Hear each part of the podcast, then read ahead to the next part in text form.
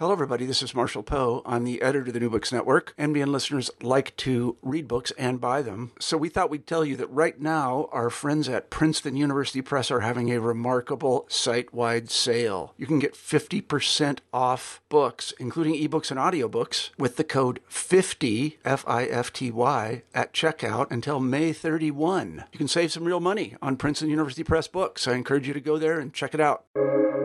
Welcome to the New Books Network. Welcome to New Books in Fantasy, a podcast channel on a New Books Network. This is your host, Gabrielle Matthew. Today, we'll be talking to Matt Bell, author and faculty member in the Creative Writing Program at Arizona State University. Bell's new novel, Appleseed, is a literary speculative novel with fantasy elements. It's told in three alternating narratives. My review follows. We have a collective memory of a primeval world embodied in myth. It is a world where spirits moved through the power of trees, water, and mountains. Was such a world ever possible? Or was it doomed as soon as humans spread? What went wrong with our planet, and whose fault is it? Are innovators who look to science for answers agents of positive change, or merely heedless apologists for human greed? These are only some of the many questions that Bell's new novel provokes.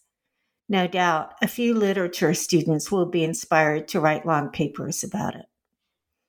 Bell's ambitious and original triptych of interlocking stories explores man's relationship with the wilderness through three timelines set in the past, the near future, and a far future after a cataclysmic catastrophe.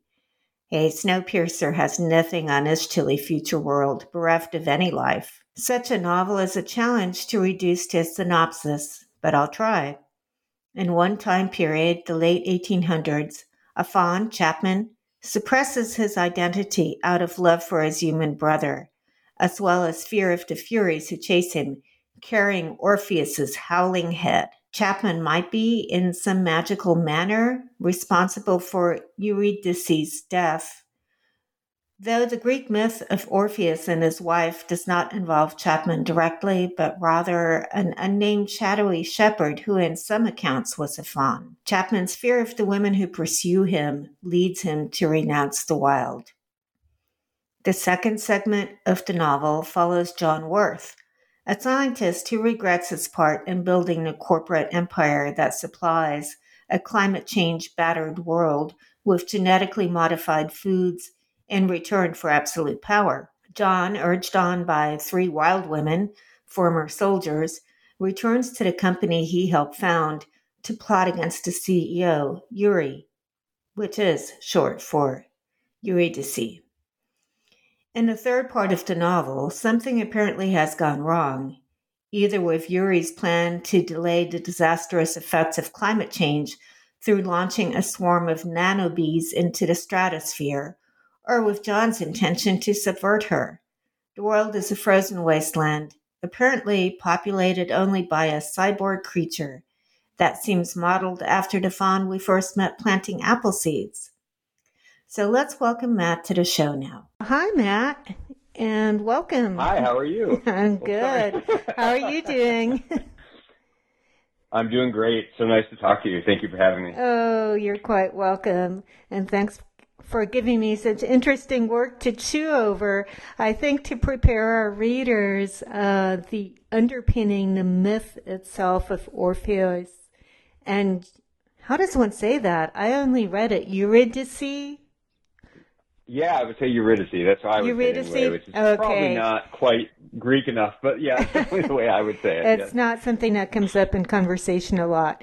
Anyway, the myth about the singer and his wife and how he went to the underworld is an essential underpinning to understanding your work. So I would like to invite you to tell us about the myth in your own words.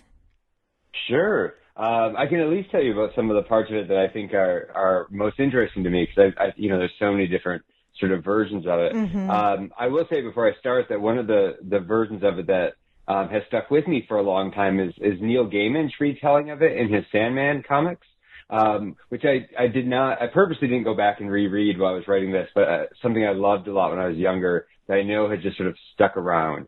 There's the faun or Saturn, his version of that is one of my favorite sort of fauns, which I think is sort of, as I started writing about this faunish version of the American folklore of Johnny Appleseed, I started thinking about that Orpheus and Eurydice retelling, which is how I got there.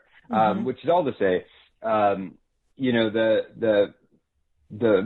part of the myth that I'm most interested in is, at Orpheus, who is a sort of beautiful singer, and Eurydice, who, in different versions is a nymph, sort of related to nature, spirits. At their wedding, this faun tries to, different versions, seduce or rape Eurydice, which causes her to flee, and she falls into a pit of snakes, or is bitten by a snake and dies, and then goes to the underworld, where Orpheus eventually follows her to try to see his wife, gets Hades to agree as long as he doesn't look back while they're walking out of the underworld. And of course, at like the edge of the underworld, he turns around and looks back, and she goes back into Hades. And then in some versions of the myth, he is later killed by being torn apart by beasts or by wild women who follow Dionysus or witches or the Furies, sort of just depending on the telling. But his sort of endless grief is obviously part of the book, but this is a way the headless version of him that appears sort of sings this droning sort of elegy. And, there's so many other parts of it that could be part of it. I think those are the things that were like the parts I was playing with, so the parts I was moving through the book in different ways. Okay, well, that was a pretty good summation. Let me start off with the questions. You teach a creative writing program, right, in Phoenix? Yes, it is, yes. And you've chosen to create an ambitious literary work. You've embodied the archetypical figures we were just talking about, Orpheus, Eurydice, and the faun, as well as the apple tree, so a little touch of Eden there, in sets of characters who live through different periods. In using these archetypical repeating motifs, it seemed to me you had foregone the personal identification that we might have that would bond us to one specific narrator. And you've kind of switched over to a more philosophical, distanced exploration of man and ecology. And that gave me the impression, I'm sure you're very versatile since you have studied the craft, but it seems to me you're more fascinated by the structure of the novel, like how can I talk about all these different ideas in one story, than you are by actually digging deep into the character. Would you agree with that? Maybe to some extent, right? I mean, I do think I'm interested in these people as well. But I will say that I think, I remember my editor and I talking the first time we talked about the book, and she was like, I don't know how much like romance there is in these people. And I was like, well, I think they're all kind of romantic, but their romance is toward like the non-human world or toward nature or toward animals. They have personal relationships, right? Like Nathaniel and Chapman, their brotherhood is really important. And C and the tree end up I think are a relationship. John has his romantic relationship with Yuri and Cal, but they're not a lot of those relationships aren't like the active point of the book, right? Like Yuri and Cal's romantic relationships with John are in the past, right? And it's really John's like sort of grief for the sort of dying natural world that is his animating like personal relationship. Mm-hmm.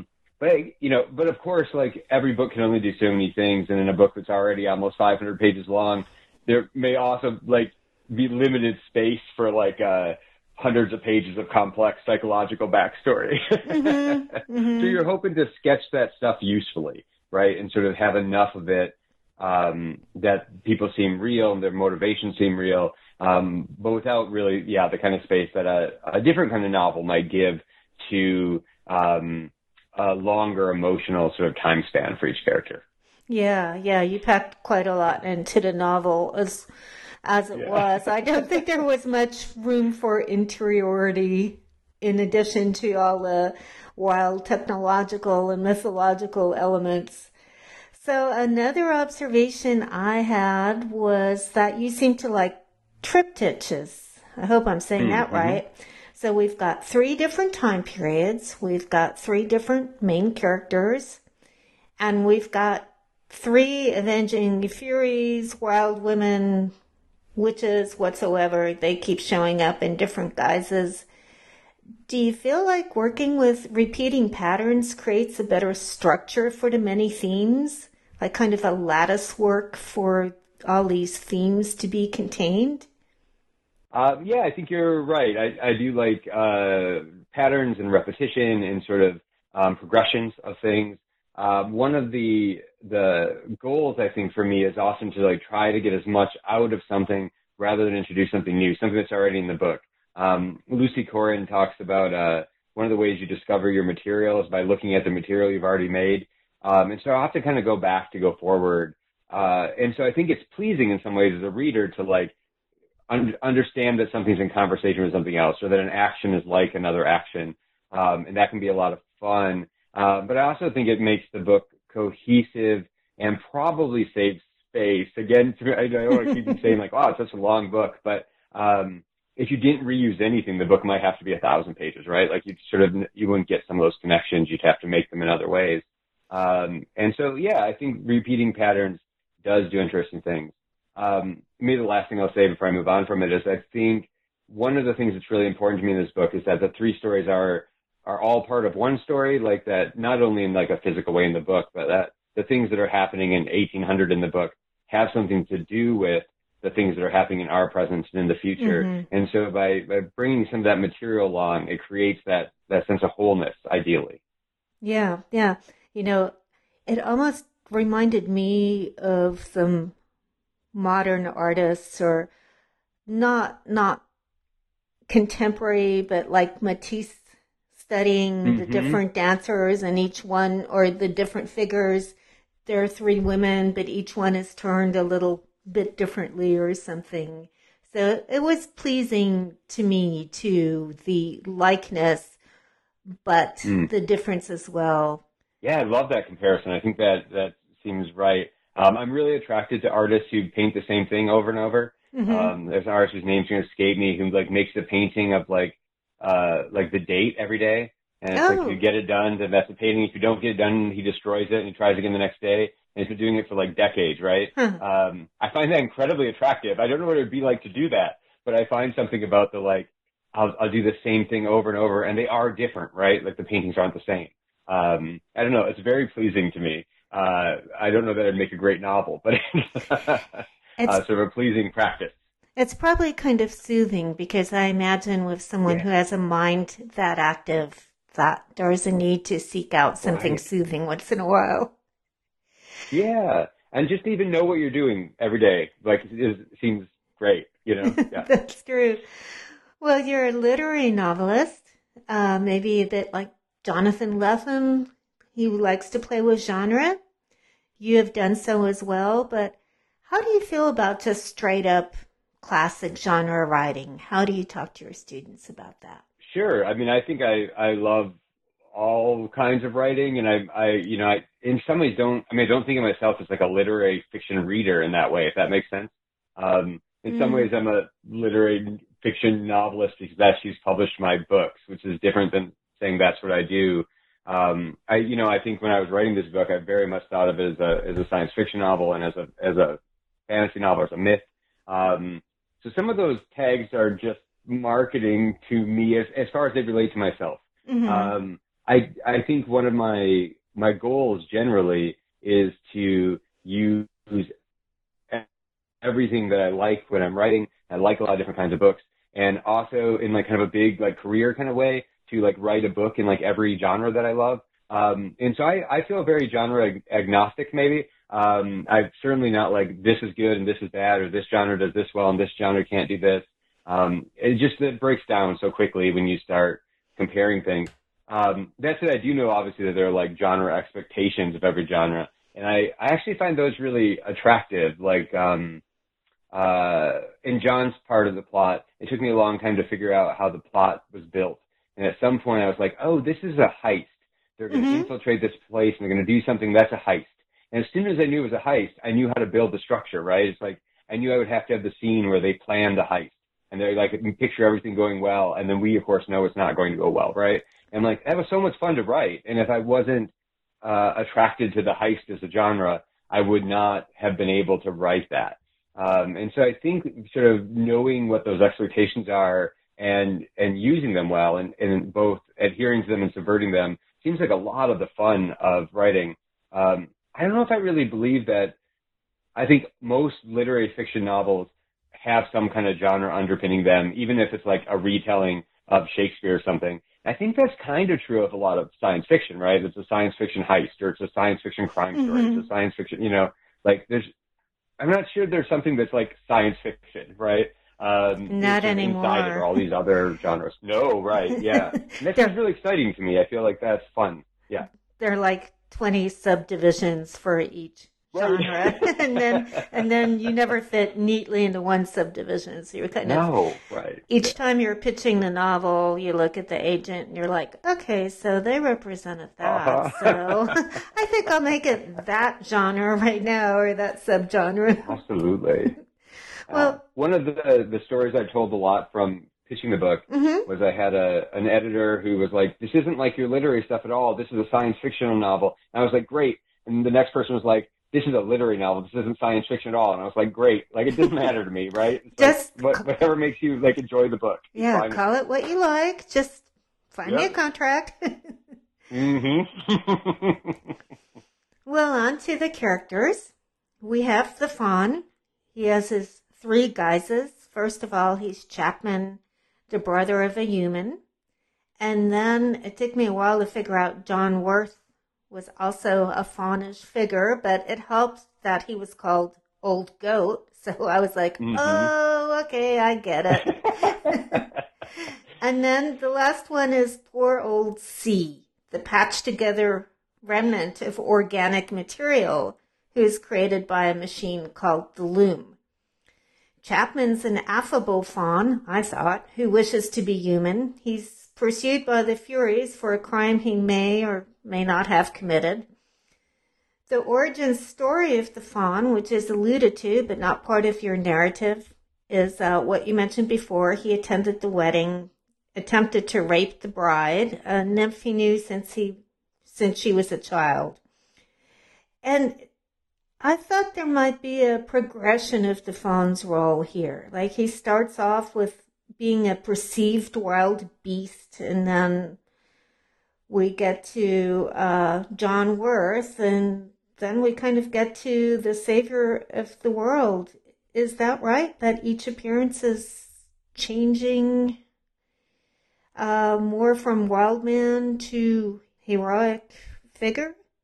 How would you describe it? They're at least, I don't know if they're like a straight progression. I think there's some shared characteristics of, there's maybe like different manifestations of the same character sets that do different things in different times. One of the things I thought a lot was that the three worlds are in some ways like I mean, in some ways this is really obvious. There's just less things alive in the last storyline, right? But there's like a diminishment of the world that these three characters are going through. I think in each version of them is somebody who wants to be like a caretaker for the world, wants to make the world better as they understand it in their time and place. You know, Chapman has this opportunity to care for like a wild world, a world that's not very changed by man. John has a world that's dramatically changed by man. And in C's world, he really finds, you know, the tree he cares for is like the one other living thing for most of his storyline. And so his role is very direct in some way. Like, this tree is like the world as opposed to like the wild sort of inexhaustible world of Chapman's time. So I think there's less than a progression. There's sort of like similar characteristics playing out in different ways. But you know, they're interesting too, because I think like it took me a long time to understand what John to me wants to be told is like, he wants to know what the right thing to do is. And if someone tells him what it is, he'll do it. Like, he'll do whatever it takes, but he doesn't know what to do. And I think a lot of people feel that way. C doesn't have that same hesitancy, really, right? Like once he decides there's this thing to do, he does it. And so it's, you know, there's interesting things that, but in some ways there's less choices for C. He either saves the tree or he doesn't, right? Like it's sort of like the what should you do is a little starker. Exactly. Because it was, right. It's so diminished. It's pretty right. Clear, like this is all you can do. You can save this tree or not. Yeah. And in Chapman's time, he like some of these questions aren't even questions that could occur to someone in 1799. Mm-hmm. You know, a thing I learned really early on in the book was, you know, people in America at that time, like famously Thomas Jefferson did not believe in extinction. He was a naturalist. He cared about the natural world. He was obsessed with finding, like, the woolly mammoth in America because he'd seen fossils. They just couldn't believe that they didn't no longer existed. So Chapman and Nathaniel can't see at the beginning of the book any damage they're doing. It's just, it's hard, it'd be impossible for them to conceive of it in our way. And so in some ways, his version of, like, do what's best in the world or do what's best for people or do what's best for nature is a different question than it is in the other timelines. So taking those similar wants and then just putting them in different contexts seemed part of that progression. Right, because at first there was so much abundance that it wouldn't occur to anyone, we might run out of this stuff.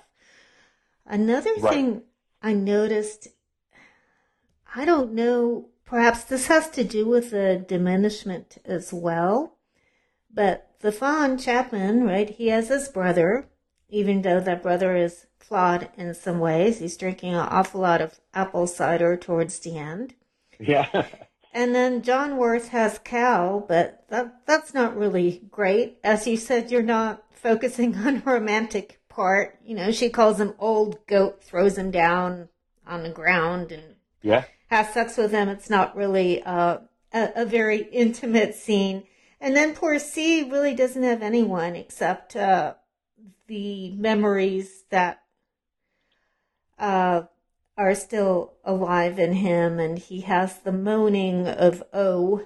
So each progressive creature or man is getting lonelier too. Is that part of the diminishment? Yeah, probably. I think, and some of that's that the world is lonelier in these places. Mm-hmm, and I really feel like they're just emptier worlds because of the diminishment of the natural, right? Our only companionship in life does not have to be humans, right? And not just pets, right? Like there's a world around us that's part of the companionship we have and could have. And so I think there is a sort of direness to that as things go down. And, you know, I hope that in each of those eras, even if that's more true, there's still like a want for like connection between characters, right? Like John is lonely at the beginning of the book and by himself and sees the tree is killing C, but he's very glad it's there, you know, and is willing to sort of let it live rather than him, you know, at some points of the book. And so I think there is like maybe there's less things to connect with as the book goes on, which is makes the loneliness more dire in a certain way. Chapman has the purest choice maybe between the natural and the human. Like he could be happy in either place. And that's not an option other characters have because there's not that same natural world left. That's true.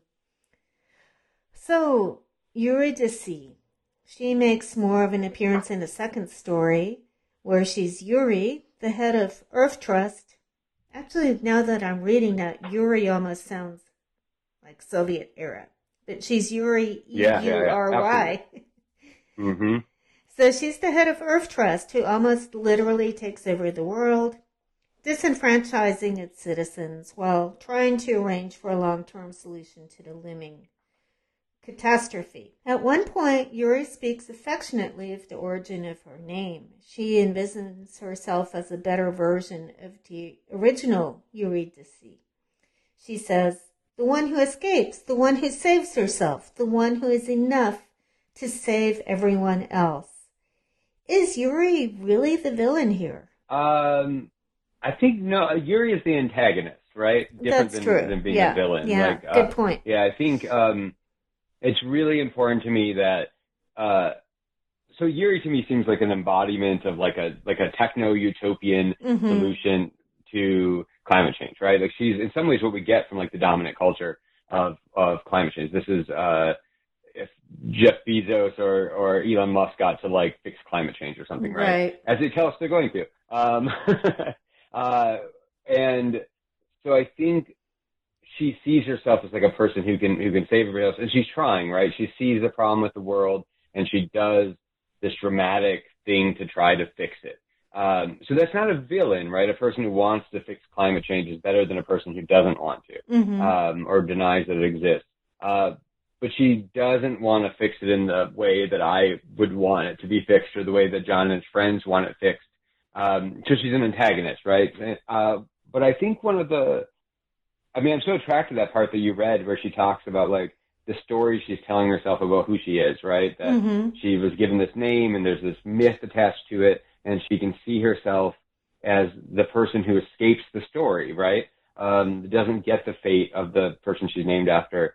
And I just find that so attractive, right? It's just like, you could see someone who told you that, you'd just be like, well, I'll follow this person anywhere, you know? And I think that much of what she says in her arguments is very like plausible and reasonable. And it's one of the reasons she's so convincing to John is like, she's charismatic and she says the things that our culture seems to believe. So she doesn't seem wrong a lot of the time, except in this like macro way, you know? Yeah. So that makes her an interesting character for me. I think keeping Yuri from seeming ever to be like mustache twirling kind of villain was really important to me. Like she does have like a big techno thing she's doing to the world and like a, you know, kind of implausible technological complex, but she's not like a Bond villain, right? No. Yeah. And she seems to care about John. I was a little puzzled why she trusts him so much. Is it just because she really needs his scientific expertise? I think in my mind, I always feel like she's trying to convince him. She wants him to tell her she's right too. She's like the person, you know, like there's one person that she needs to go along with her. And it's important that it's him. Yeah, because their childhood. That's my take on it anyway, right? Their childhood friends. She's lonely too, like, right? Yeah. That's true. She is lonely, and she wants to show off all this stuff to someone, and he's known her longer than anyone else. Yeah. So I don't know that he's super necessary. I think she I think she's necessary emotionally to Yuri. Yeah. Yeah, because she seems like she can figure everything out. Right. She's pretty good. Perhaps she's tasted the apple of knowledge, because the apple is also present in all those different timelines. The first saga, I would say, contains the apple as a manifestation of many different diverse seeds, and the apples, that fruit from the trees that Chapman and his brother plant, might be sour or crisp or mealy and insipid. They are not a source of wealth, nor do they deliver the desired gift to Chapman. And then we have the apples that Earth Trust grows, the genetically modified ones, their clones, and they appear physically perfect, but they don't really have a real taste. And then in the third timeline, we've got C, who's basically letting the apple tree feed off him. So can you tell us a little more about the symbolism of the apple and those different manifestations? Yeah, I probably shouldn't explain it too directly, but I can talk a little bit about how I'm thinking. Yeah, you know, like you want to leave some of that stuff for the reader to do. Or to students. But I do think, yeah, sure, yeah. But I do think it's another one of these things sort of like it has a durability. You can move it through different parts of the story and have it mean different things. I think it obviously has things like, you know, the apple in the Garden of Eden, and the Tree of Knowledge, and in lots of other mythology, so it has this sort of long history in Western culture. It's, you know, one of the first domesticated fruits, so it, you know, we sort of have like a long history with it as people.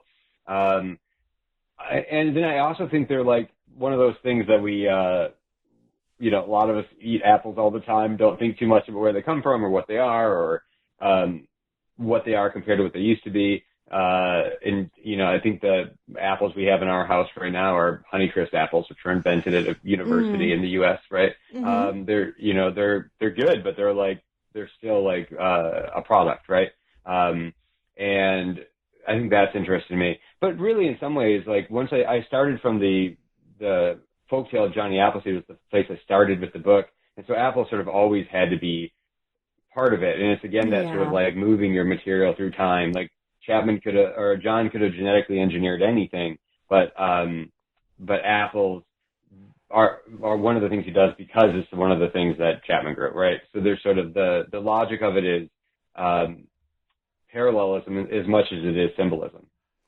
And I think you mentioned in the endnotes too something about Michael Pollan. You'd been reading his book, I think. Yeah, Michael Pollan's Botany of Desire had the retelling of the domestication of the apple in it. That was like the thing that sort of kicked off the book. I keep trying to not say the seed of the book, you know, but there was the thing that was the seed of the book.